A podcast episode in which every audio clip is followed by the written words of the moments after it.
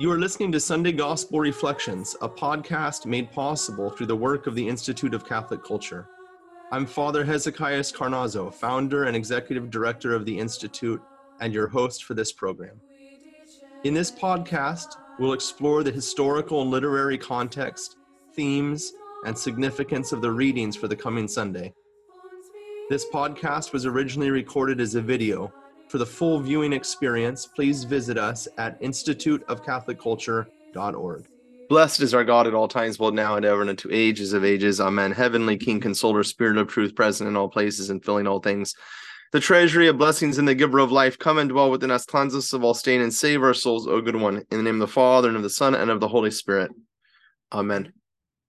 Welcome back, all of our participants here, Sunday Gospel Reflection. Annie Mitchell, how are you? Father Hezekiah, I am doing great. Good to see you. That's great.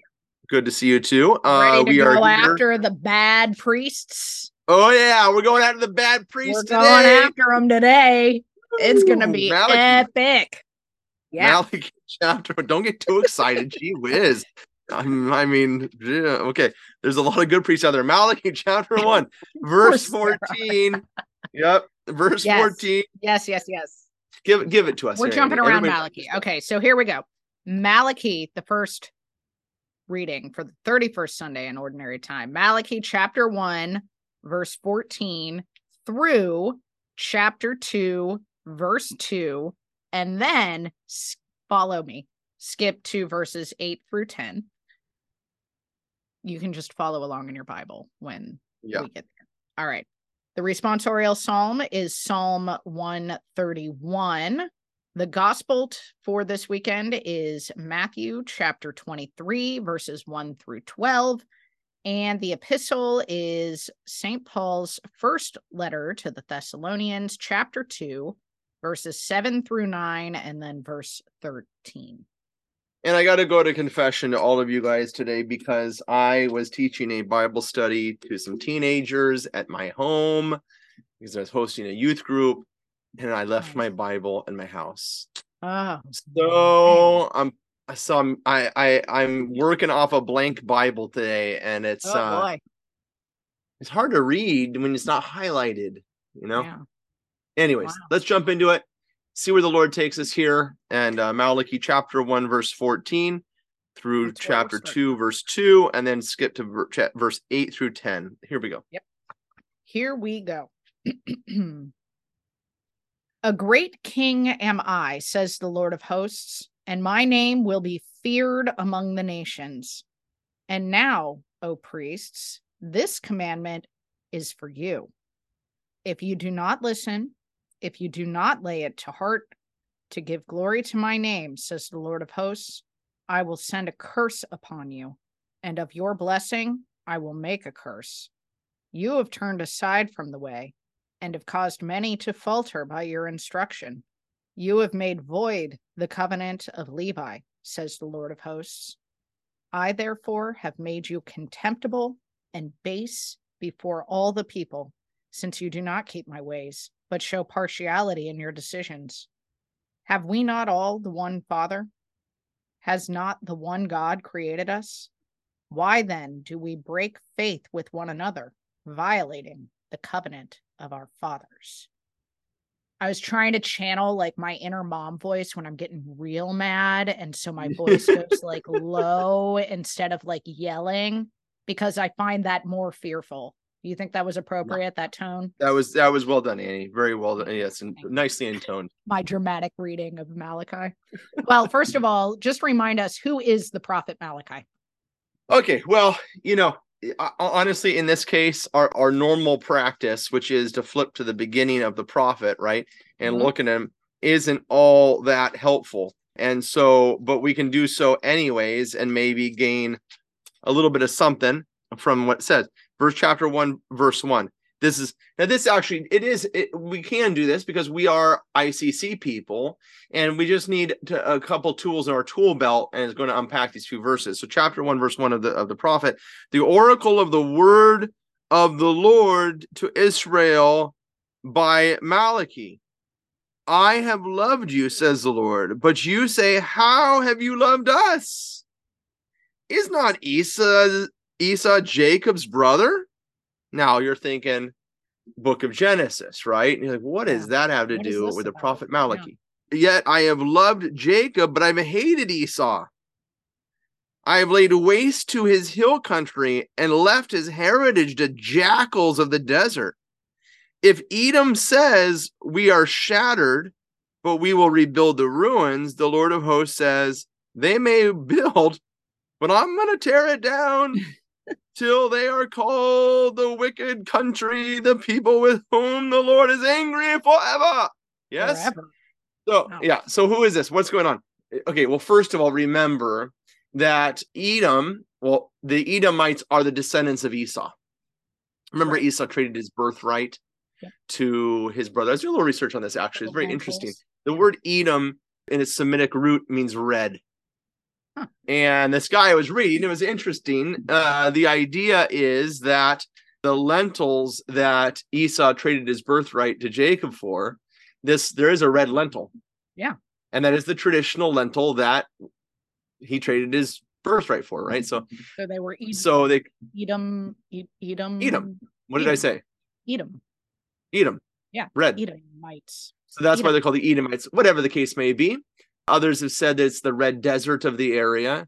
It's basically jo- the the area of Jordan. Um, eh, the commentary I was looking at was saying southern Jordan. I had always thought about it as northern Jordan, but nevertheless, the Edomites covenanted themselves. They joined the Babylonians at the attack on Jerusalem.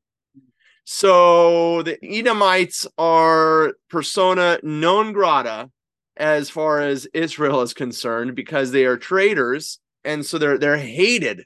You'll remember from from the Psalms when during Lent we actually did a thing where we talked about this the psalm that talks about the Edomites, right? Oh yeah. and then and so I don't even honestly off the top of my head, I don't have it in front of me. There it is. Yes, Strong's oh. Concordance. This is one of the tools you got to have, ginormous one out here. And I'm gonna just do this really quick. You guys can do this on your own, and you just look up Edom, and it's gonna send you right to where you want to go. Right, the uh, word concordance, Edom, and I'm gonna look at the Psalms that mention Edom, and I'm at Psalm um 60, 83. where there's 108? Psalm 108. Oh, you know what I'm gonna do? I'm not even turning there. I'm gonna make you people do this because all you should have a concordance by now. If you don't, you can always use uh blue letter Bible on on the on the web, and you can type in you put in RSV, type in Edom, and look up your passages. Yeah, but okay, we like using the books. I know we do, but you can. So you look it up, and then you're gonna find there Edom, and and here's Israel saying, "May God do to you what you did to us. May your babes be dashed against the rock." Right? Mhm. Talking about the the Edomites. So um yeah they're not friends of god's people. So now we're looking at malachi and what does he say? Uh i love i have loved you says the lord. This is chapter 1 verse 2 but you say how have you loved us and then the lord says remember esau? Right? And look what i did. Look at the edomites now right so this gives you a little sense that of when this is taking place. Malachi is writing after the after return from babylon. Most likely during the time period that ezra and nehemiah are writing. So you know further contextualize you want to go back and read them. And uh but you know the story well right? The story of the return is much like the story of the of the of the going off to babylon and that is the people aren't faithful. They come back to the land right they've been given given money we've looked at that in ezra chapter one right cyrus gives them money loads them down with gold and they go back to build the temple and what do they do nothing right except take care of themselves look at mm-hmm. your bible go back to haggai Haggai chapter 1, just a few pages back in your Bible. Haggai chapter 1, chapter 1, verse 7. You, are you with me there? Haggai Yeah. chapter 1, verse 7. Thus says the Lord of hosts, consider how you fared. Go up to the hills and bring wood and build a house that I may take pleasure in it, and that I may appear in all my glory, says the Lord. You have looked for much, and behold, it came to little. You, when you brought it home, I blew it away. Why? Says the Lord of hosts, because you, you, because of my house that lies in ruins. While you busy yourselves with each with his own house. So here's what they did: they come back with Babylonian money, and yet they don't actually attend. They've been blessed by God, but they don't actually attend to the things of God, right? and so uh, um, they rather they use it on themselves to make themselves glorious upon the earth. We're going to find that out in the gospel, right? But Mhm. Malachi is in the in this in uh, comes into this story now with this warning, which we very much get in the text here that's given to us today. Yeah, absolutely. So let's look at the text itself. Yeah. What is the covenant of Levi and ho- well, I guess you've kind of talked about this already, but sort of like how have the priests broken this covenant? I mean, I guess you were talking about the people of Yeah. Israel in general just now. How about the priests? Right, well. Yeah, no, this this hmm. text actually in Malachi, if we just hit a couple passages here, is going to give us this. Yeah. And so, uh, and we'll, I'll say this again later on our, our study together, and that is a text without a context is no text at all. And a lot of things be plucked out and used inappropriately to whatever. But but but here, context, context, context, right? So the covenant with Levi, we don't get you to go do it too much. You can turn your Bibles back if you want to. We don't need to turn there right now. Write down Exodus chapter 32, verse 45. Exodus chapter 32, verse 45 and following, not 45, 25 and following. Mean, that's what I get for not turning my Bible back to the passage that I'm referring you to. So I'm going to go ahead and do that. In Exodus chapter 32, you'll see it's the story of the sin of the golden calf. And in chapter 32, verse 25, okay, I'll read it it says exodus 32 25 and when moses saw that the people had broken loose for aaron had let them break loose that's regarding the golden calf to their shame among their enemies. And moses stood at the gate of the camp and said who's on the lord's side? Come to me. And all the sons of levi gathered themselves together to him. Why? Because moses was a levite right? He was a levite. He was a levite. And you know that from exodus chapter chapter 1 and so so all his all his family joins him. And he said to them, Thus says the Lord God of Israel, put every man his sword on his side and go back and forth from gate to gate throughout the camp and slay every man his brother and every man his companion and every man his neighbor. And the sons of Levi did according to the word of, of Moses, and they, they filled the people that day about 3,000 men. And Moses said, Today you have ordained yourselves for the service, that's the worship of the Lord. This is the moment when the Levitical priesthood comes into play. Before this, it was the priesthood of the firstborn of the family. But up to this point, or, so, but, well, I should say, the sin of the golden calf, we talked about this a lot in the past, was it was the cult of the firstborn. It was it was the cult of the firstborn of, of Pharaoh's sons in Egypt, and it was the firstborn that engaged in this act of worship, which has kind of sexual kind of uh, meaning to it. If I can just be nice about the whole business, it was a cult in which the firstborn engaged in certain activities, and uh, and they brought right. It's easier to get Israel out of Egypt than to get Egypt out of Israel. You bring this word, this pagan worship with them, and they engage in it. Well, who engages in it? The firstborn, who are supposed to be the priests offering worship to God, and yet they don't. They get in the golden calf business, and so this day the Levites who are clean of this worship. Why? Because their firstborn leader is actually doing what he's supposed to be doing. He's up on the mountain. It's Moses, Yeah. right? So Moses comes down and now draws his family to him, and the Levitical priesthood comes in, right? But then the second question is, how have the Levites themselves, right, broken the this this this communion, this that where they're dedicated to the worship of God, and that's revealed to us here in the prophet Malachi, which is why I wish that I had my normal Bible with me, which is all highlighted with the sins of the Levitical priests. But nevertheless, we're going to look at it here for just a moment, if that's okay, Annie, Yeah, please. because I've got a memory, kind of. Check out chapter 1, verse 6. Chapter 1, verse 6. A son honor his father, and a servant his master.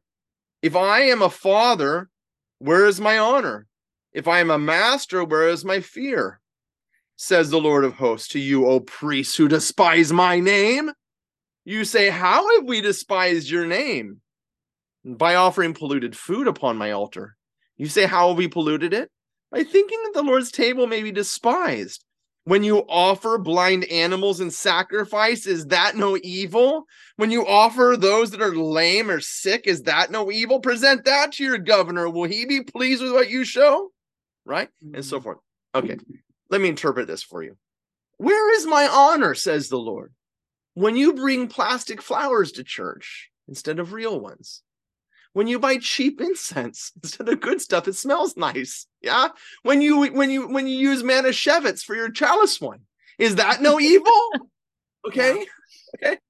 And uh, please, for God's sake. All right, Oh that's my my, interpretation. Sorry, I'm applying it maybe a little loosely. We'll pick it up at, verse 13. What a weariness this is, you say, and you sniff at me, says the Lord of hosts. You bring what has t- been taken by violence, or is lame or sick, and this bring uh, bring your offering. Shall I accept this from your hands, says the Lord? Cursed be the cheat who has a male in his flock and vows it, and yet sacrifices the Lord was blemished. See, here's what's going on. They've come back to the promised land. They've attended to their own, you know, McMansions, and they they haven't rebuilt the temple of the Lord. But when they finally do rebuild the temple of the Lord and they bring the sacrifices back and so forth, then they start bringing, you know, eh, it's they're they're sick and they're lame. They're leftovers Yeah. The instead of they don't want first anyway. Yeah. which they don't want anyway, right? They're not bringing the first fruits, they're not bringing their heart.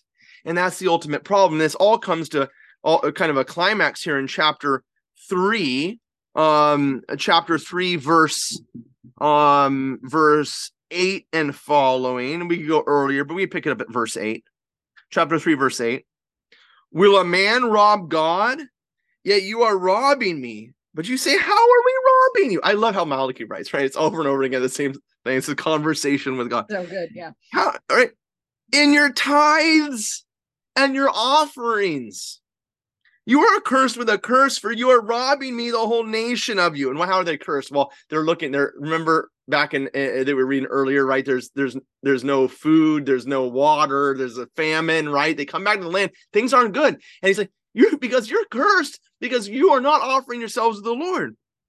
Bring in the full tithes. The word tithe is ten percent into the storehouse, that there may be food in my house, and there I put me to the test as the Lord of hosts. If I will not open the windows of heaven for you and pour down, did you understand what's going on, right? Because there's there's no rain coming down, there's no food. Pour down for you an overflowing blessing. I will rebuke the devourer for you, and so forth like that. Okay, look. So this is very, very. We don't have to say much more about this because you see what's going on. It's a half-hearted worship. They're going through the motions. They're doing all the things that that the what rituale, uh, you know, Romano. Romano, yeah. They're doing all the things they're supposed to do, but what's what they're not doing is what can't be seen, right? They, they're, th- this is not there. They're not giving their firstborn. They're not giving their first fruits. Their first thoughts are not for the Lord, they're for themselves. Yeah. And this is going to help us interpret what Jesus is saying in the gospel. Yeah. But I think before we leave this thing, I have to give my, you know, rant regarding this passage, uh, regarding tithing. Because my we're going to lose half our audience right now, and I really don't care because I'm not really in the business of numbers at the institute. I'm in the business of saving souls. So I'm going to tell you the way it is, which is why you're here. And here's the way it is: we built Santiago de Compostela, we built St. Peter's, we built uh, Notre Dame, not because the Catholics were rich. We built it because the Catholics were Christians. Yes. And one of the key, uh, you want to, you want to call it the key characteristics of the Christian is giving the first fruits to the Lord because we realize that everything is His. See, some people will say Catholics, well, in the New Testament now, in the new dispensation, we don't have to tithe because it doesn't say it in the gospel. That's nonsense. It's it's more than that. You see, it's not only that we have to give 10%, We have to give 100%. It's all the Lord's. That's what we realize, not just the 10%. It's all the Lord's. It's all to be put towards His ministry. Everything that I have is His. And I show that reality, I confess that truth by tithing. And that's how the church has always interpreted it. Yes. And I'll tell you, I'm sick and tired of the donation basket on Sundays because it cultivates a bad, bad principles. You look into your wallet. I don't have my wallet here. I've done this shtick before. I don't have my wallet here. Anyways, there's nothing in it cash wise, maybe a couple bucks, right? There's nothing in it. It's over there. It's like $3 in it. And that's what happens. Basket comes around Sunday. I look at what's left over. Read Malachi and see if you're going to get away with that. I have people on Sunday pull out a 20, they put it in the basket and they pull out change. it happens. It happens. My brothers and sisters, the first fruits must be given to tell the Lord, to confess to the Lord what we really believe about him. And one of the greatest, the greatest things my dad ever taught me was tithing. We get we get our paycheck, his paycheck in the mail at the, at the at, you know at the end of the month, and sit down. We do the math on it, calculate the ten percent, and start writing the checks. Missionaries of Charity, the local parish, Institute of Catholic Culture. Yeah, I don't mind. I'm gonna say it. I say, mm-hmm. really, you should be supporting Catholic education. Yeah. So if you can see the ICC in that formula, great, that's fine. The most important thing that I care about is that you see the formula, because this is how we live as Christians. See, I don't have 10%. I can't give the church 10% of my income. I wouldn't have enough left over at the end of the day. You don't have enough to begin with. You don't have enough not to tithe. Trust me, because that's what the Lord says right here, right here, chapter 3. Chapter 3, verse verse 9, verse 10, bring the full 10% into the storehouse that there may be food in my house and thereby put me to the test. My brothers and sisters, put the Lord to the test and see if he will not bless you with an overflowing blessing. And I'm serious about that. I'm a witness to it in my own life. And this isn't prosperity gospel nonsense. You commit yourself to the Lord. You have a relationship with the Lord. You may not be rich. I'm not saying you're going to be driving around a Mercedes and you know, private helicopters. That's not the point. But the Lord's going to take care of you at the end of the day. Put him to the test if you want him to take care of you. Become vulnerable to him if you want him to be in your life. As a Catholic church, we got to learn this principle again. Take it seriously. As you're preparing for Christmas, the nativity of the Lord, take this to heart. What's your, he's going to give you his life. Are you willing to give your life back to him? That's what I have to say about our Old Testament reading, Annie, unless you have any other questions.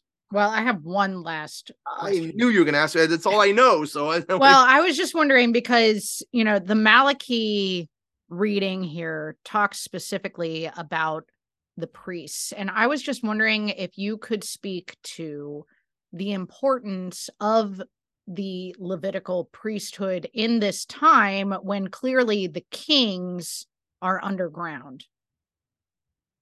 Um, in, terms yeah, of leading a little people. for for our for our for our audience here because Well, now I you're talking just in terms of leading the people, right. because I think can- that this okay. can speak to something that we're going to be talking about in the gospel. I mean, if you don't want to answer, that we can Yeah, but I don't want to take it for granted that our people understand what you're talking about. The kings are underground. Okay. So you have to go back and listen to my series of talks called Swords and Serpents in our ICC library if you want to really understand what she's talking about here. But basically, when the Babylonian exile happens, give or take 600 years, 700 years before the coming of Christ, then the line of David kind of disappears for good reason because if you're in exile and you're like slaves and you stand up here like I'm the king, they're going to cut your head off. So they go silent, right? This whole in this time, and certainly the the priests among the people to certainly take on this this leader much more of a leadership role. However, I would say this that we do have a misunderstanding between and we're attacked as a church for, by the by the Protestants for this thing about the priesthood that, that Christ is our high priest, right? And yet the Catholics have have priests, and what is this all about? You're just kind of Old Testament. You never accepted Jesus as your high priest and the sole mediator between God and man, and blah, nonsense. The word here for priest in the Old Testament is sacrificer. Okay, and Jesus is the great sacrificer.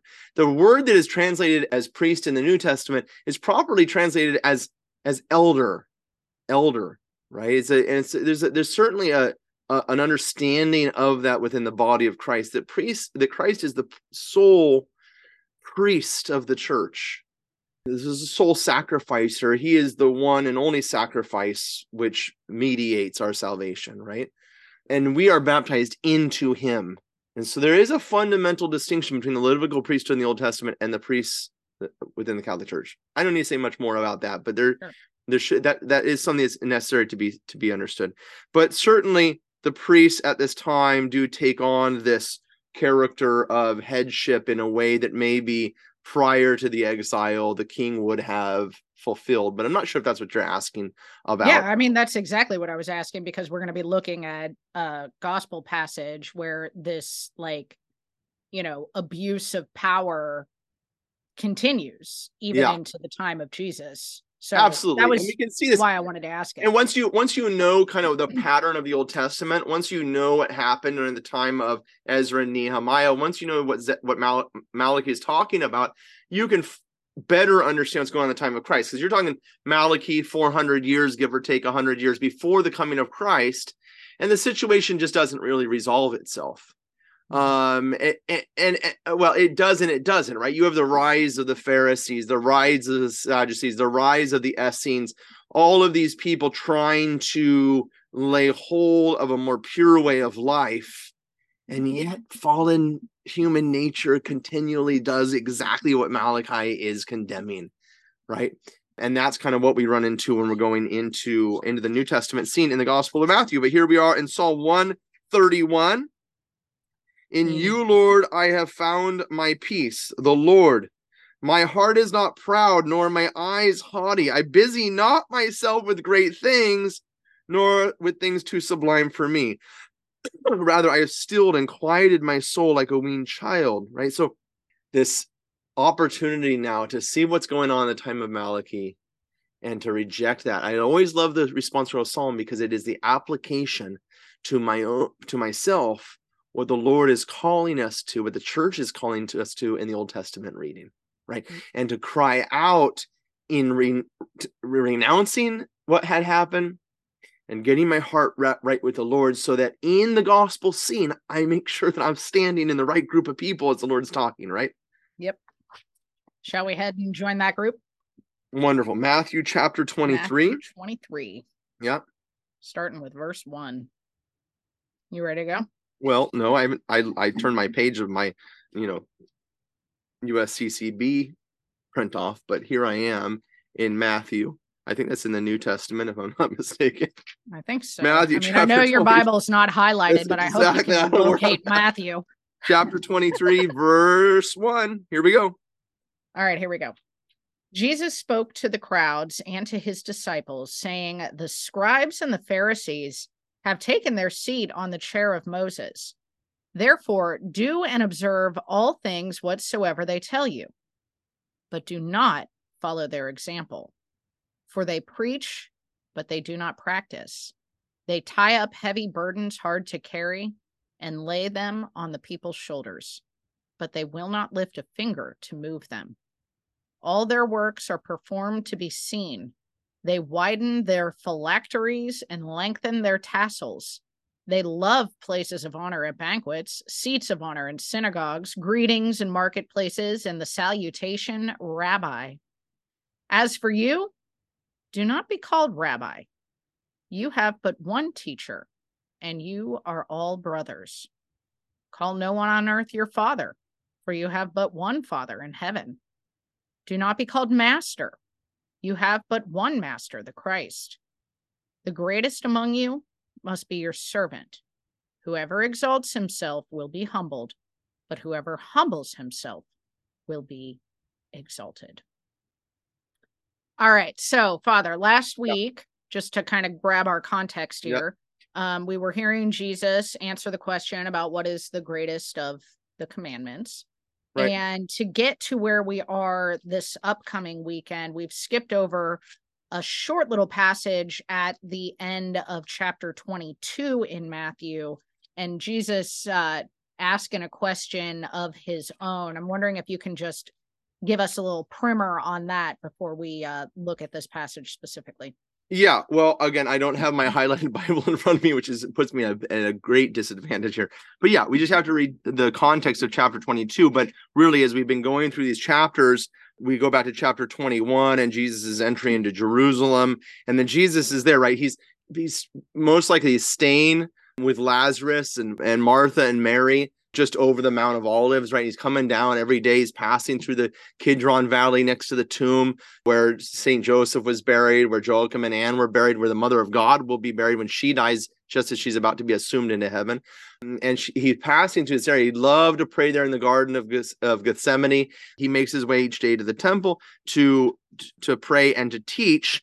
And all the way, pretty much through this whole thing, he's been kind of the Sadducees, the Pharisees, the Herodians keep coming after him. And he's in this boxing match with them while the crowds are forming. And imagine being there during those days, right? This is leading up to Passover. This is the great feast of the Jews. The place is jammed full of people, and there's no television, right? There's no Mike Tyson match to watch um, and everybody's in there. They've done their, they prayed their rosary, and they've made the stations of the cross and so forth.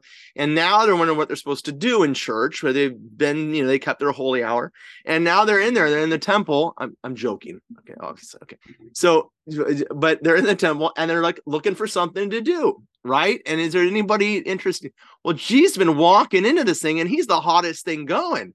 So you got to imagine what it was like for Jesus is back. He's, he's walking up the steps, guys. Just walking up the steps. Look, the Pharisees over there. They're about to go at it again. And so they're bam, bam, bam. Chapter 22. You got to go back and read that. Verse 34. But when the Pharisees heard that he had silenced the Sadducees, they came to him, right? So back and forth. Sadducees get silenced, the Pharisees get silenced. Boom, boom, boom. Now, while the now verse 41. Now, while the Pharisees were gathered together, Jesus asked them a question. So now Jesus goes back after them all the while the crowds are watching, but now all, everything changes. Chapter 23, verse 1.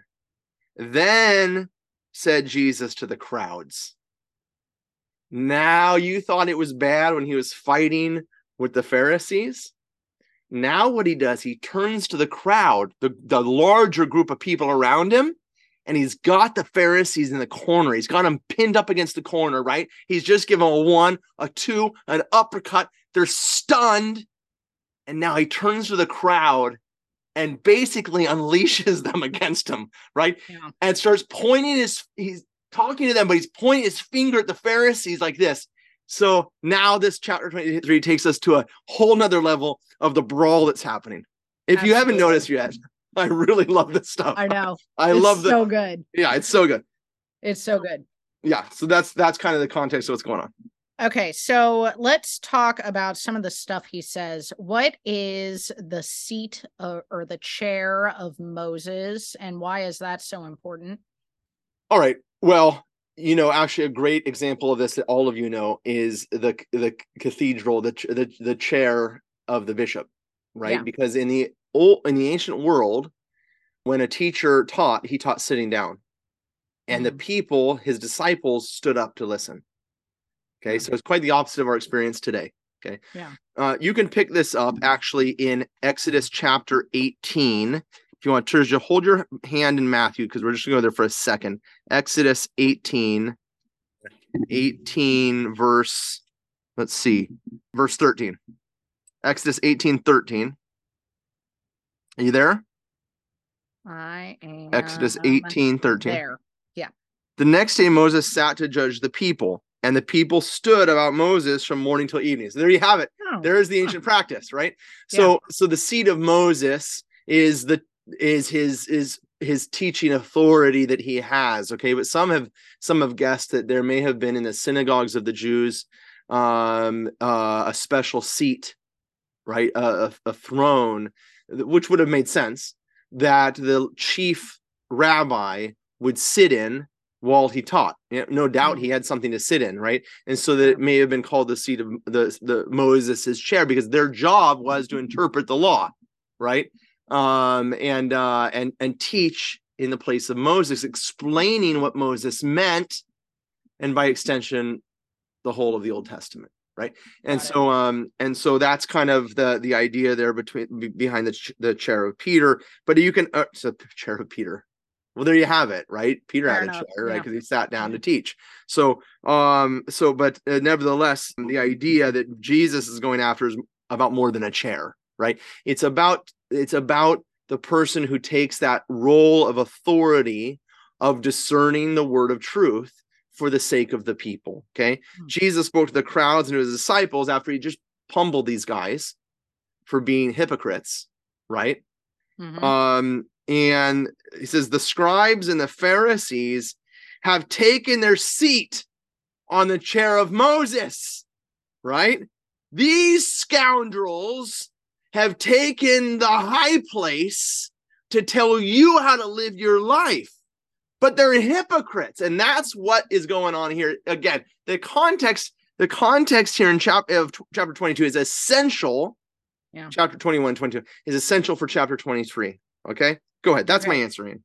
All right. Well, if they are hypocrites, then why is Jesus telling the crowds and his disciples to obey them? Yeah, because they're telling they're they're out there trying to dis, to, to be great teachers of the of the thing, but they're hypocrites because they're not living it out. Remember the coin. Remember, they're sitting at the money changers table changing out the money because they couldn't bring the pagan images and coins and so forth into the temple precincts. They're changing the money out all the while they got money stuffed in their pocket that they shouldn't have there. You see? Right. So they're they're they're doing one thing and they're they're saying one thing and they're doing another, right? They're two-faced, they're hypocrites. So that's So what why do I need to do what they say? Is my question. be- well, okay, they, they have a, a, a, a position of authority, and to the extent that they're interpreting the law correctly and calling the people to a right way of life, they ought to that that truth is a truth, whether they're Hmm. regardless of who's saying it, right? And this is an Yeah. important point, right? Well, we oftentimes see, look, I'm a, a priest, I preach every Sunday. Most of the time I'm preaching against myself. Okay, because I know that while yeah, and so so yeah, it's it's uh it I, I, I, my parishioners still ought to follow what I'm telling them to do, and yet, and yet, I'm I'm calling them all the time. Be patient with one another, right? Uh, be calm with one another, love one another. All the while, I have a hard time saying calm. Okay, sometimes, and so I'm struggling along with them. Sure. The question is whether I'm struggling along with them or whether I'm saying one thing with my mouth and I'm and, I'm I'm not doing that, right? So they're calling the people, they're requiring the sacrificial system, they're requiring the tithes to be brought in. They're judging the people, and yet they themselves are not following the law. And that's what Jesus is going after. That's what he's been going after the whole time, right? You judge a man. Do we judge a man before giving him trial? Nicodemus asks, because they themselves are breaking the law, and that's the point. Wow. How un-American of Jesus. Yeah, right, right, right. right. All right, Father. We got to Well, they- cover the. For they preach, Oh. but they do not practice. They preach, but they do not practice. They tie up a heavy burden, hard to carry, and lay them on people's shoulders. But they will not lift a finger, right? And and and and and this is this is the fundamental problem that's that's going on, right? And uh, I will make no application about this today. I don't think I need to. That's ultimately what's going on. Jesus is going after them for living one way, requiring another life for those around them. And this ultimately gets at the fundamental question that you're going to ask me. Go ahead, Annie. yeah. Father. Yes. Why Annie. am I to call no man father on earth? But You you, know, I'm that? like basically, I feel like I'm a hypocrite, and you're in double trouble because you're both a father as a priest and a father as a dad. Yeah. Exactly. So Oh, again, I and I'm going to be accused of of of whitewashing Jesus's words, right? Uh, But this is not these. What is it? What's the principle? A text without a context is no text. At all. And here's the problem this verse is taken out of its context and is dropped into the context of the Catholic priesthood and parishioners calling their priest father, right? And that is not the context in which Jesus is talking. Jesus is condemning the hypocrites, right? Who are requiring all the outward trappings, but inside, dead man's bones. And we're about to see that. Yeah. I didn't look ahead mm-hmm. next week's passage, but if the church has done us any favors, we will have one of my favorite passages next week the woes against the Pharisees. Yeah. And so let's just take this for a, for a minute because we are we we have to give some some answer to this. And the the first passage I want to go to in understanding what Jesus is saying here. Well, my first passage is chapter 21 and 22. Okay? Of what Jesus is really going after, right? What is the ultimate thing he's trying to get across in chapter 23? That these guys are hypocrites these guys are asking for all sorts of accolades that they don't deserve. Yes? Which is why one of the things he says is called no man teacher. Mhm. But as a matter of fact, in our, I mean, unless, well, uh, my Protestant brothers and sisters, you never raised your hand and said teacher, right? Yeah. You say, oh, but we shouldn't do that. Well, that's not what Jesus is talking about. Jesus is talking about hypocrisy and you're taking these words out of context and applying them to a different context. So, what is the proper context? Is the scriptures, right? Take a look at with, with me at Second Kings chapter 2. Second King, we could look at a lot of passages. We'll just look at a couple of them. Second Kings chapter 2. Chapter 2. Oh, I was in First Kings. Second Kings. Make sure you're in Second Kings. Chapter 2, verse 12. This is Elijah being taken up into heaven. Let's go back to verse 9. When they had crossed, you with me? Chapter 2, Second Kings chapter 2, verse 9. When they had crossed, Elijah said to Elisha, Ask what you shall do, what I shall do for you before I am taken from you.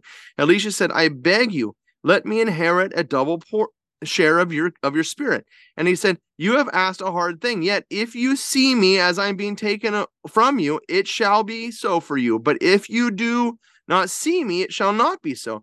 And as they were went, they went on their way and talked. Behold, a chariot of fire and horses, and fire separated the two of them. And Elijah went up by the whirlwind into heaven. And Elisha saw it, cried out, My father, my father, the chariots of Israel and its horsemen. And he saw him no more. Okay, now, is Elisha committing a sin? Well, first of all, let's remember that Elijah was not Elisha's biological father. Okay. And yet he cries out to him very appropriately because he is his spiritual father. And I really don't think anyone, now, if you've got a problem with calling your father father, my daughter calls me father all the father is a, she, she's, you know, she's endearing. Is she breaking the commandment of Jesus? No. Nor is Elisha breaking the commandment of Jesus by crying out to his spiritual father. Let's be real about this. Yeah. Because Elijah is his spiritual father, it is a reality in his life. So, what's Jesus talking about? He's talking about hypocrisy. And you say, Oh, but you're in the Old Testament. Oh, father has guys. Yes, I know I'm in the Old Testament, which is why I'm going to turn to First Corinthians. Oh, nice. First Corinthians. And I really, I really, uh, I, I'm giving you these three passages, but we're, I'm, I'm breaking my own. In, in doing this, I'm breaking my own principle, and so after I'm done breaking my own principle, I'm going to go back to principles and talk about what we, how we should be understanding this. Okay, First Corinthians chapter four, verse fourteen, and following. 414 i do not write this are you with me first corinthians chapter 4 verse 1. I do not write this to make you ashamed, but to admonish you as my beloved children. For you, for though you have countless guides in Christ, you do not have many fathers. For I became your father in Christ. oh, St. Paul. Paul, I guess St. Paul was not aware of Jesus' teaching in the Gospel of Matthew. Yeah. Or he's committing a horrible sin. Yeah. But we know that's not the case, don't we? Yes. Let's take a look at First Timothy First Timothy chapter 1 verse 18 Are you with me? Yep. First Timothy Mhm. chapter 1, verse 18. This charge I commit to you, Timothy, my son. You guys, again, context, context, context. And in that context, we can understand why Jesus is railing against these guys. Because he knows what's coming. And he knows what they're doing behind his back. And he's in a fist fight with them. And we also know the reality of what is true, which is that when we are baptized, and this is when I'm going to go back to the proper way instead of doing apologetic, hitting people over the heads, is that when we are baptized, as St. Paul says in Romans chapter 6, we are baptized into Christ Jesus, and therefore we participate in who he is and what he is. The, our Heavenly Father, his glory is found in the saints in those that have become like him in his image and after his likeness. We are meant to be fathers to those around us. That's our calling. And not to be hypocrites who who want to or claim to be fathers but are really serpents in disguise, wolves in sheep's clothing. For the Pharisees are not fathers to these people. They are wolves eating the people alive. Yes? Please don't call a father a father who's not a father. Because the word father is only used in reference to the heavenly father. In those are actually living out and fulfilling the role of a father in the image and likeness of our heavenly father. Because there is only one father, and it's only in his fatherhood that we can be called fathers on earth but it is proper that we do so because God is love, and love is the sharing of our life with the beloved. And therefore, we should expect for fathers to be found among us who are living in the image and likeness of the one true Father, versus the Pharisees who are living in the likeness of the devil. Yes, that's how the church has always understood this passage, which is why the church, from the very time of its inception, from the time of St. Paul, has always called our elders fathers who are serving us as the presence of our Heavenly Father incarnate in our lives. That's how we've always understood the passage. That's how the apostles understood the passage. That's how we should understand Jesus' teaching. For a text without a context is no text at all. Shall we read about one of the good fathers living out in the image? First of the Thessalonians. Father. Yep. First Thessalonians chapter 2. Here we go. Verse 7. Hold on, Annie. Wait, wait. Oh, you're not ah, there yet? Ah, ah. There it is. Sorry, I stumbled. First Thessalonians chap- chapter. Okay, I'm there now. First Thessalonians chapter two, verse seven. Go. Brothers and sisters, we were gentle among you as a nursing mother cares for her children. With such affection for you, we were determined to share with you not only the gospel of God, but our very selves as well. So dearly beloved had you become to us. You recall, brothers and sisters, our toil and drudgery. Working night and day in order not to burden any of you, we proclaim to you the gospel of God. And for this reason, we too give thanks to God unceasingly, that in receiving the word of God from hearing us, you receive not a human word, but as it truly is, the word of God, which is now at work in you who believe. Mm. Is Saint Paul calling himself a mother? Does he have an identity crisis? I have to say, I like I, I really identified with this with this as a nursing mother myself. yes. I love the I mean that was a I think that was a reference in the first reading too. Or in the That's- no, in the uh the psalm. yes. Yes. It, A absolutely. child on its mother's lap. Mm-hmm. Mm-hmm. That's the church is the church is the bride of Christ and the mother of the faithful. Yeah. I don't know. I think we can finish with this because it's all it's all been about the same theme. That is calling the church to repentance, to a genuineness of life. Yeah. To not go and put, you know, we're all getting ready for the the Christmas season. Or well, more intimately right now, Thanksgiving's coming, right? And we're going to open our doors to our aunts and uncles, to our parents, to the, and there's divisions and there's problems. And the church is calling us to a genuineness about this reality, a genuineness of uh, of love for one another, even though there may have been difficulties in the family. Uh, uh, an importance that we are living an authentic life, that what we say and what we do, and we go to church on Sunday, that reality is lived out in our life. And though we may be called to sit on the seat of Moses, though we may be called to be parents to our children and to be Christians to the non Christians, uh, nevertheless, we must make sure that, that that life we're called to is a reality here first. Yes. And uh, and I, I I go back to what I was saying in Malachi, and I I know I oftentimes say things that make people feel uncomfortable, but I'm sorry I gotta say it because I think this is a point is just fundamental problem. We got to get under control. That we have to make the Lord the first in our life. And a real practical way of that is is is tithing. If you haven't been doing it, it's time to start. Making a tithe of what we have physically, of our time in our prayer, in our in our in our talents with our with our uh, uh, volunteer work. We have to become a people that is genuine and if we are genuine, we will give a genuine uh, witness to, to, to the world.